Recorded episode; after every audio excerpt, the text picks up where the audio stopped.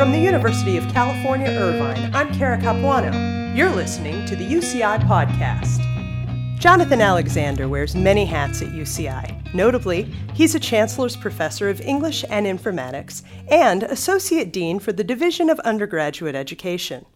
Alexander also recently took over the position of Director of the prestigious Humanities Core course. Amid all of that, he published another book titled Dear Queer Self An Experiment in Memoir. Jonathan, thank you for joining us today. Thank you for having me. With this latest edition, how many books are you at now?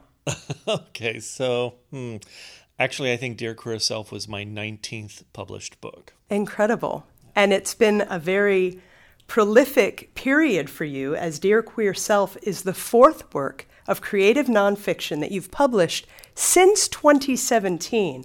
Before we get to the book, can you help me and describe the genre that is creative nonfiction? Well, I wish that I could. I was actually hoping that you, as a as a journalist, would be able to help me with this because it's a term that actually comes, I think, from a lot of journalistic writing um, creative nonfiction covers that large body of work that is primarily nonfictional, right? So is asking us to to accept that what we're what we're reading in it is based in fact or grounded in perceived realities but it's creative in the sense that it borrows from literature borrows literary techniques. And amongst the first books that could be called creative nonfiction uh, was probably uh, Truman Capote's In Cold Blood, which he called a nonfiction novel, uh, a book that purported to be about a particular event, a, a, set of crimes that occurred in Kansas, but it was written like it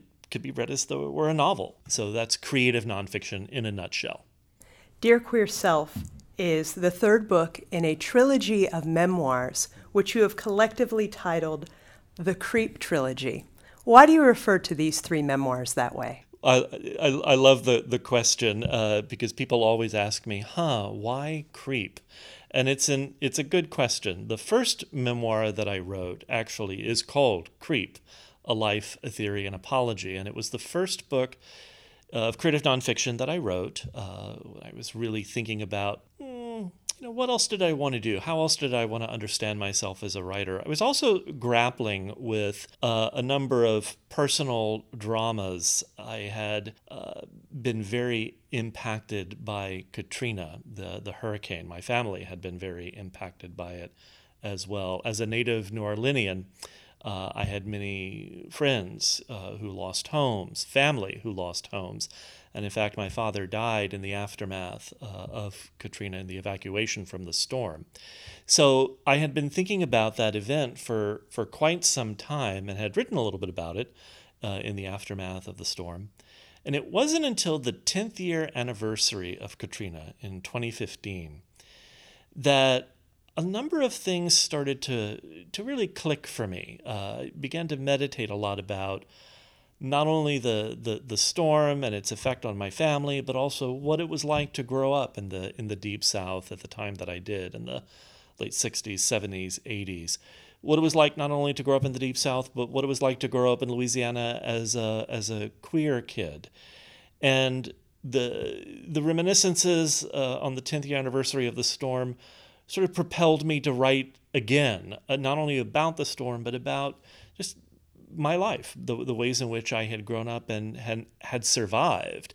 Uh, thinking about so many family and friends who, who either directly did not survive the storm or who had to completely reconstruct their lives after the storm, I took as an opportunity for me to think about what have I survived? Um, and so I started this work in creative nonfiction, and Creep in particular was a book that really tried to grapple with what it was like to grow up in the Deep South as a very shy, very painfully backwards sort of kid, uh, proto queer, uh, who felt incredibly rejected, who was essentially invited to imagine himself, to think of himself as a little creep, and how that that damage, that initial damage, that shaping of my own sense of self, stayed with me uh, and I was never able fully to shake it. And yet here I am, sitting in a in a lovely office in Southern California on the University of California Irvine campus, uh, with all of the outward markings of of success, uh, publishing numerous books, being a, awarded as a as a teacher, et cetera, et cetera, but still feeling deep inside a little creepy. How do I contend with that? How do I how do I work that? How do I understand it? What have I survived? What sense of self do I have now uh, to offer the world? And so that's how I started writing this stuff. So, long, convoluted answer to your question, but it's been a long and convoluted process for me. I'm assuming then that the second book in the Creep trilogy, titled Bullied The Story of an Abuse, is the con- continuation of that journey and retrospection of you as a young person that went through what you've already described as some pretty harrowing incidents. Ab- absolutely. So, if Creep is the book that is a very personal meditation on how I was uh, invited to think of myself, you know, like many queer kids at the time in the in the 70s and in the 80s, particularly with the advent of the of the AIDS epidemic. You know, there's so much pathologization around queerness, around homosexuality. You know, we thought of ourselves as diseased in some ways, even if we didn't have HIV. You know, our psyches were somehow diseased. So we were, we thought of ourselves. We internalized this sense of our own creepiness. Creep, the book, talks about what that feels like inside. Bullied, the sequel, talks very much about the institutions, which include schools, uh, educational systems, but also religious institutions, notably for me, the, the Catholic Church governmental institutions, this whole media, the whole panoply of things that surround us, and how they contributed to those feelings of creepiness. Uh, so I talk a lot about the ways in which people are. Uh, sexually abused, the ways in which they are bullied, the ways in which they are harassed, either through particular schooling experiences, through religious intolerance that's justified in the name of religion, in the name of God, uh, or through government indifference to the plights of marginalized peoples, uh, all the way to more recent struggles, such as the Me Too movement for, for women to just get more justice, not, if not even justice, just to be heard that they have been in positions, they have been in situations, they've experienced structures that have themselves been abusive and that have allowed abusive people to operate. So that's what bullied is about. Creep, a very personal interior meditation. Bullied, the more social, structural uh, accounting of how homophobia and sexism get vectored into different people's lives. And you're answering the earlier question about why it's creative nonfiction as you relate to yourself and then you're starting to examine all of these bigger systemic issues. That's I, I understand now more what creative nonfiction means, and that brings us to the third in the trilogy, Dear Queer Self, an experiment in memoir. I'm very intrigued by this subtitle. Why is this book an experiment? Well, it it's an experiment in a couple of different ways, and it of of the three books, it probably is the one that comes closest to the the the genre of creative nonfiction in that it's the most narratively driven. It reads, I think, novelistically, uh, although it really is a memoir. It's also an epistolary memoir. It's a memoir that I write to someone else. I actually write it to myself. So the entire thing is in the second person. So I'm addressing my younger self. And what I wanted to do after Creep and Bullied, which are full of autobiographical moments and memoir moments, but also various kinds of cultural, media, political analysis. I wanted, after the experience of those two books, to write a book that was, I don't know, for lack of a better way of putting it, almost like a love letter to myself. that sounds that must sound strange to folks, but I wanted I wanted to write to my younger self about all of the various things that I had learned that that, that, that young man had actually ended up teaching me because he survived all of the experiences that I recounted in both Creep and in Bullied. And I, and I wanted to create this document this this letter, this epistolary memoir written to myself, to my younger self, as a, as a way to honor not only his having survived, but in some ways have, having been a, a fabulous young man and someone whose fabulousness I really couldn't appreciate until much later in my life. And so that's what that book really is. It's it's an experiment in that I am trying to connect back to my younger self, not so much to tell him, "Oh, I wish you knew then what I know now," because I don't I don't think this is an it gets better narrative. This is very much a narrative about very much a letter about saying, "Wow, you you are kind of extraordinary. I I wish I knew that at the time." And in fact, what I wish I wish that now my older self had some of your resilience, some of your ingenuity, your creativity, your just your your survivorhood in the face of so much difficulty, so much homophobic violence. I I just wish I had more of, of, of that sense of myself now. And I think that was the best way not only to honor that younger person that I was, but to try to connect back and and hopefully hmm, maybe heal a little bit through my own writing. You say it's a love letter to yourself, and it reads like a love letter. And I mean that in a way that love letters are not always flowy and complimentary and loving and just, oh, this is why you're the greatest. They can also be, hey, there was this thing about you that I want to re examine. That, that's also featured in love letters. And, and the reader gets that. And the reviews for Dear Queer Self are incredible. There's one that I especially like by Forward Reviews that says, quote, "The narration is a triumph establishing instant intimacy." End quote.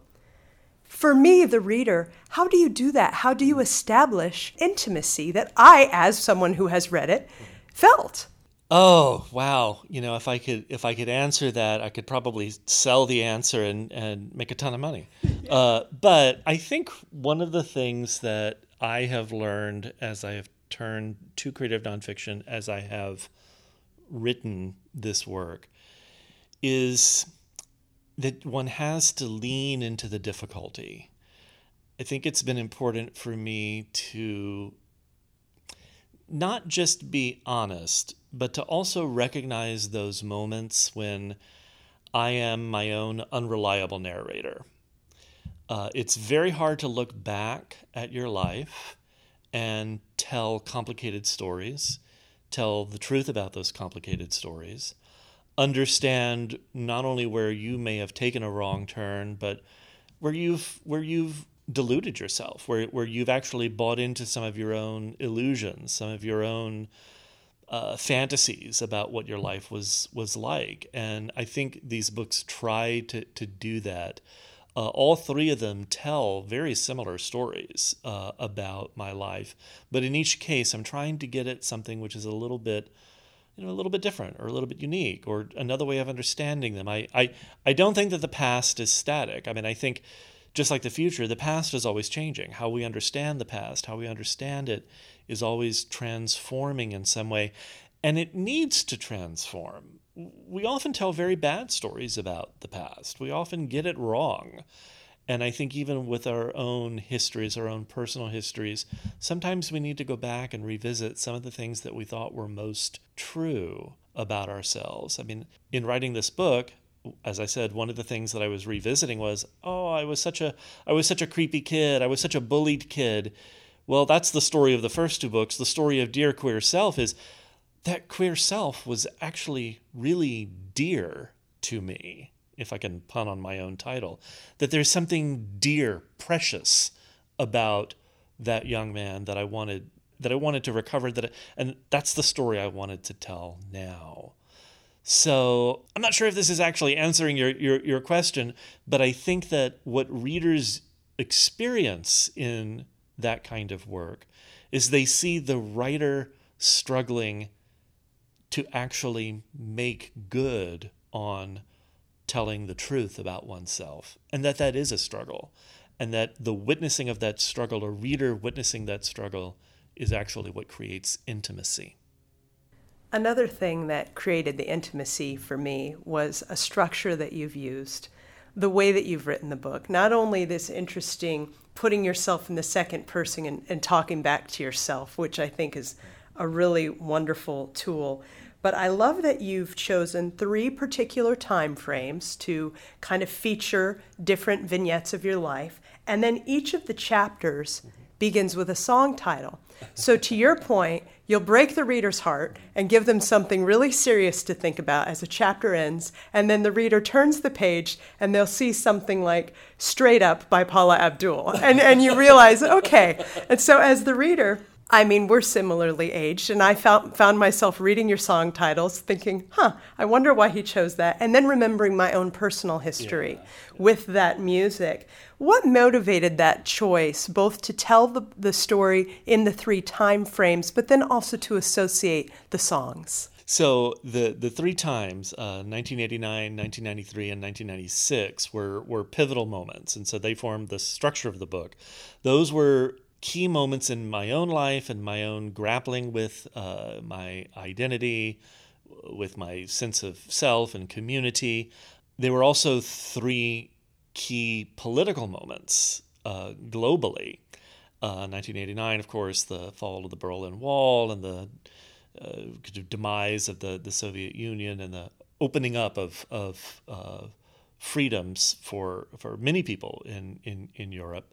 1993, uh, uh, the election of Bill Clinton and the, the, the move away, at least we thought at the time, from a, a, an American imperialism to a different kind of world, a different different world. Also, a world right on the cusp of the, the World Wide Web. Uh, so more information, more more more freedom of information. 1996, very particular to where I was living at the time, the state of Colorado. It's when the uh, Supreme Court overturned Colorado's Amendment 2, which legislated against lesbian, gay, and bisexual people being able to claim any form of discrimination. Uh, that was a terrible amendment that Colorado voters passed in the early 90s, and eventually, as I said, it was overturned by the Supreme Court. Right at the moment when I myself was really fully embracing my queerness and coming out as a as a queer identified individual. So what I try to do in the book is is key personal moments to these larger social, political, even global events and show that we're never really not impacted by, even at a deeply personal level, all of the political things that are surrounding us, and that we're always thinking about ourselves. Even if we're not doing it consciously, we can't help but be impacted and influenced by events surrounding us.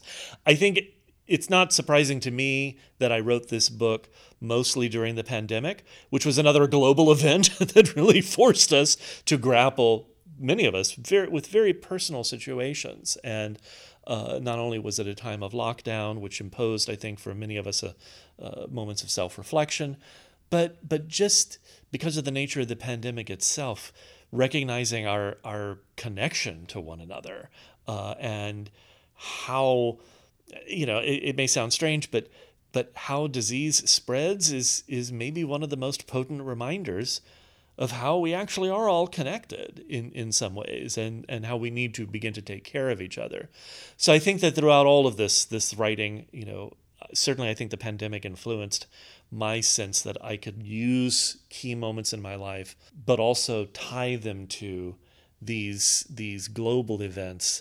The song titles, I think, are just another version of that. I mean, who isn't influenced by the the pop music of their teen years, their young adulthood, shaped in some ways even by by the music that that you listen to, by the music that surrounds you, and so many of those those tunes, right, from Paula Abdul to oh my God, there's just so many of them. I mean, you open with 38 Special Second Chance, which I, if there's not a human in our age range that doesn't have a person that they immediately think of when they see 38 Special yeah. Second Chance. Yeah so what I wanted to do is definitely create some some tension. I, I, I, wanted to invite the reader in. It's like if you if you are of an age where you know this material, you can connect to it. But then also put some of this into tension, into a little bit of tension with events that happen in our lives. Pop tunes are some of the primary ways in which we learn about love, uh, in which we in which we learn about what our culture thinks about love, and I think sometimes it's important to measure the sort of cultural propaganda surrounding love versus what that actually looks like in your own life.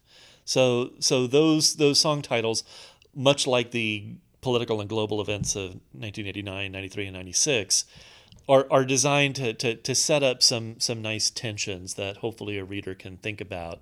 It's like, well, what do we what are the stories we tell about ourselves and what are the things we're really experiencing? You said that you don't know that anything in your nearly 30 year career as a higher educator has been more important to you than these three books. uh, that is a very strong emotional statement. Where does it come from? I think that comes from finally reaching a place in my life where I th- I think I'm good with who I am. I think that we don't always register in our lives, particularly those of us who have uh, suffered uh, any kind of homophobic abuse or any kind of trauma related to who we are deeply as people. I don't think we always recognize or even know how to deal with the lasting damage that that, that can do. And for me, that damage often manifests as a sense that I will never be good enough. I will never, I, I, I will never have enough. I will never have enough success to compensate for the damage done to me. I, I will never be able to recover my childhood. I will never be able to have the youth that I, I wish I had had. And I realized that as much as I absolutely love being a higher educator, uh, next year will be my 30th year in this profession, and I love teaching, I love the research I do. So much of that has been driven by a, a, need to compensate, a need to to to make good, to see, no, I, I am good, I'm okay, I'm I'm worthy. And I think these three books have offered me the opportunity to say, you know, as much as I've loved all of the other work that I've done, all of the other writing I've done, all of the teaching I've done, these are the three books that I hope people will will take to heart, that they will that they will read, that they will learn from, hopefully they will be inspiring i don't know hopefully they'll anger some people and things things might change. Things things you know they, they might they might frustrate and aggravate people sufficiently to think about these things a little bit more carefully and to think about the kind of world that we're building together and the kind of lives that that we're leading. I think they just get even more directly at the things that are important to me. And finally in being able to as i've said about dear queer self to write that love letter to myself to finally be okay with myself and to realize, all right, I'm good enough. I'm I'm just good enough, and that's and that's that's good. That's actually excellent.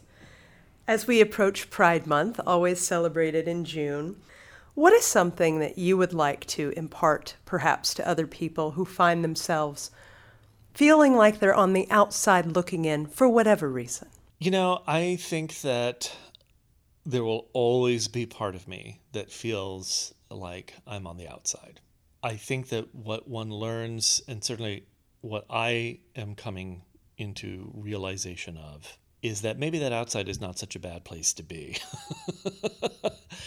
I think that some clarity about how insides and outsides are created, and, and for me, that's largely what these books have been about. It's like really understanding what are the mechanisms through which we exclude other people, through which we allow people to be excluded, through which we are complicit in in ostracization, shaming. It's just made me far more comfortable being on the outside, and I don't think I have nearly the the desire to be with the in crowd that I might once have had, and that's that's that's hard fought for and that's a very hard won. And it's a difficult thing to invite people to, to think about. I, I know we want to tell people that it gets better. I'll say this depending upon the development of your professional career, the, the money can be better. that can certainly help. but I don't know that it gets better just because you get older.